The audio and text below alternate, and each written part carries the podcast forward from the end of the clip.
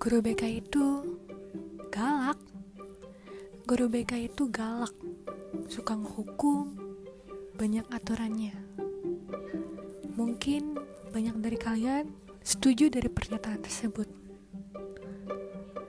Lalu, apa benar guru BK itu galak? Dulu gue pernah ngalamin hal serupa ketika gue masih SMP di mana gue nggak terlalu paham tentang guru BK tugasnya apa dia ngapain aja yang gue tahu. Dia itu sering menghukum siswa-siswa yang nakal dan tidak mematuhi aturan sekolah. Sehingga image dia itu terkesan galak tegas dan suka memarahi siswa-siswa nakal. Nah sejak saat itu gue gak terlalu suka dengan adanya kehadiran guru BK sehingga membuat gue kehilangan hak untuk diberikan layanan konseling karena gue juga gak tahu secara eksplisit tentang fungsi dan tugas BK. Lalu kenapa sih guru BK itu terkesan galak, suka ngatur, banyak aturan, dan tak jarang pula mereka itu dicap oleh para murid sebagai polisi sekolah atau polisi moralnya sekolah. Bukankah guru BK itu akronim dari bimbingan konseling? Nah, gue baru belajar uh, lebih eksplisit tentang guru BK itu ketika gue SMA. Semenjak gue masuk SMA, mulai sedikit berubah image gue tentang guru BK karena guru-guru BK di sana itu tidak menunjukkan image yang galak menurut gue karena mereka itu uh, ter, ter mempunyai latar belakang pendidikan yang oke okay lah tinggi dan dari universitas bagus sehingga mereka itu lebih eksplisit ngejelasin kepada siswanya bahwa guru BK itu bukan hanya bertugas sebagai uh, untuk menghukum siswa-siswa galak tentunya tapi tugas utamanya atau poinnya kenapa ada guru BK di sekolah itu untuk memberikan layanan layanan konseling kepada siswa-siswanya. Baik itu layanan konseling akademis pribadi sosial dan lain-lainnya. Bahkan keluarga kita juga bisa uh, istilahnya meminta layanan konseling jika mempunyai masalah tentang keluarga kita yang dampaknya itu ada kepada kita waktu di sekolah. Seperti kita jadi malas belajar lah atau apa Nah, pertanyaannya sekarang ialah apakah stereotip kita yang salah sama ini tentang kegalakan guru BK itu memang dari personal pribadinya dia mempunyai sifat yang galak atau karena image dia seorang guru BK sehingga dia itu mem membuat suatu kepribadian yang galak di mata orang-orang. Nah, untuk menemukan jawabannya, uh, ada beberapa faktor yang menyebabkan guru BK itu terkesan galak. Faktor yang pertama, tidak sedikit guru BK yang menunjukkan kesan galak. Bener gak sih? Coba kalian temui guru-guru BK di sekolah, pasti auranya itu beda gitu dari guru-guru mata pelajaran biasa. Auranya itu lebih kerasa tegas gitu. Ketika kita menyapa pun atau memberi salam pun mereka itu mempunyai aura tersendiri gitu. Menatap kita seolah-olah sedang menilai diri kita.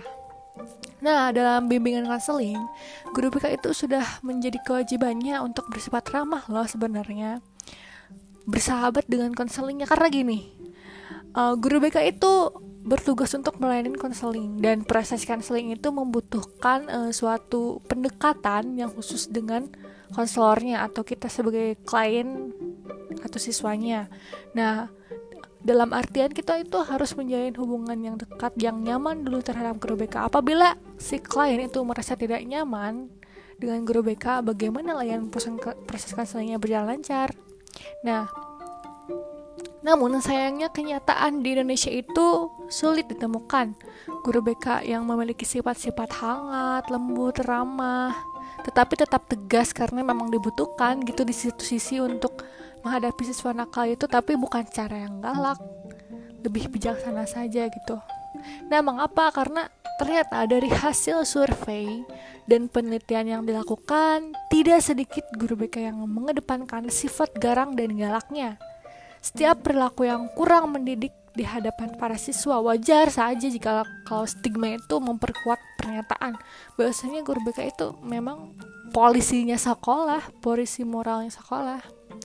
Lalu faktor yang kedua yang menyebabkan guru BK itu terskandalak adalah kurangnya kompetensi guru BK dalam artian kurangnya kualitas atau perf, perf, uh, perfeksionis atau profesionalnya guru BK fakta yang kurang menyenangkan ada di ternyata guru BK itu di Indonesia belum mencapai standarisasi sebagai guru bimbingan konseling. Hal ini dinyatakan dalam sebuah artikel dari Rasita Endang Kusmaryani bahwasanya rata-rata skor tes pemahaman mengenai keterampilan konseling 19,36 atau 52,18 persen. Sangat miris bukan? Tidak sampai mencapai 60 persen dalam artian pengetahuan dia terhadap BK-nya sendiri itu masih kurang gitu yang menunjukkan bahwa tingkat pemahaman guru BK-nya itu masih dalam taraf sedang menurut saya bukan sedang lagi itu kritis ya bagaimana mau menuntun seorang klien gitu jika ia sendiri tidak menguasai ilmunya gitu. Bagaimana dia melakukan proses layanan konselingnya berhasil gitu. Sedangkan dia tidak memiliki ilmu yang sesuai dengan passionnya. Gitu. Jadi penting ya bagi kita uh, buat teman-teman yang pengen gitu jadi seorang calon guru BK atau mempunyai passion lah di bidang konseling nggak nggak ter nggak harus juga di BK sih guru BK bisa jadi dosen banyak kan konselor di berbagai lembaga misalnya kayak BNN pengadilan agama dan lain-lain. Nah kita sebelum melakukan tugas pekerjaan kita tuh harus memahami dulu secara mendalam. Kita tuh harus menguasai ilmunya dulu atau ahli di dalam bidang ilmu itu.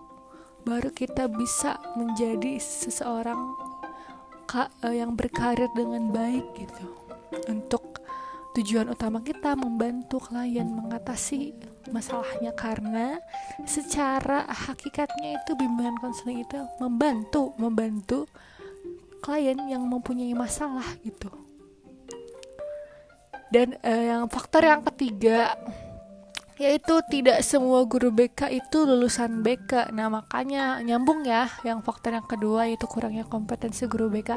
Kenapa sih guru BK itu tidak berkualitas? Karena itu tidak semua guru BK itu lulusan BK dalam artian tidak ada background latar belakang pendidikan bahwa seseorang itu telah menamatkan pendidikannya di bidang konseling.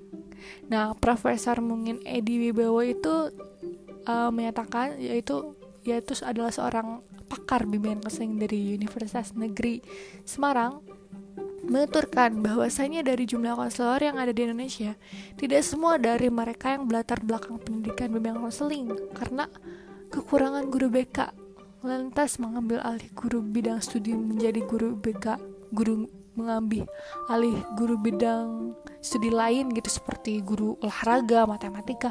Kebayangkan guru olahraga tiba-tiba mempunyai double pekerjaan menjadi guru BK ya, pastilah dia uh, tidak tahu gitu cara atau aturannya menjadi guru BK tidak menguasai ilmunya. Jadi dia ya pastinya gitu dalam bekerja itu tidak profesional.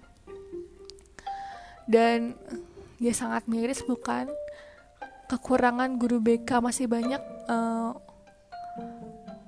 guru-guru BK di sekolah yang sedikit gitu jumlahnya sehingga dalam melakukan pekerjaannya pun tidak maksimal karena terpecah terbagi fokusnya saking banyaknya siswa yang harus ia pegang sehingga pekerjaan yang dilakukannya pun tidak profesional gitu. Sebenarnya itu peluang besar gitu bagi kita calon-calon mahasiswa-mahasiswa yang berada di jurusan bimbingan konseling itu untuk mendapatkan pekerjaan karena memang di Indonesia sekarang sangat dibutuhkan guru BK jumlahnya karena masih sangat sedikit gitu. Dan tentunya masih kurang profesional. Melihat dari kenyataan tersebut bisa kita bayangkan. Ya seperti yang sudah gue katakan guru olahraga kebayang dong jadi guru BK gimana galaknya. Semua keputusan itu harus pasti tidak boleh berisiko harus begini begitu.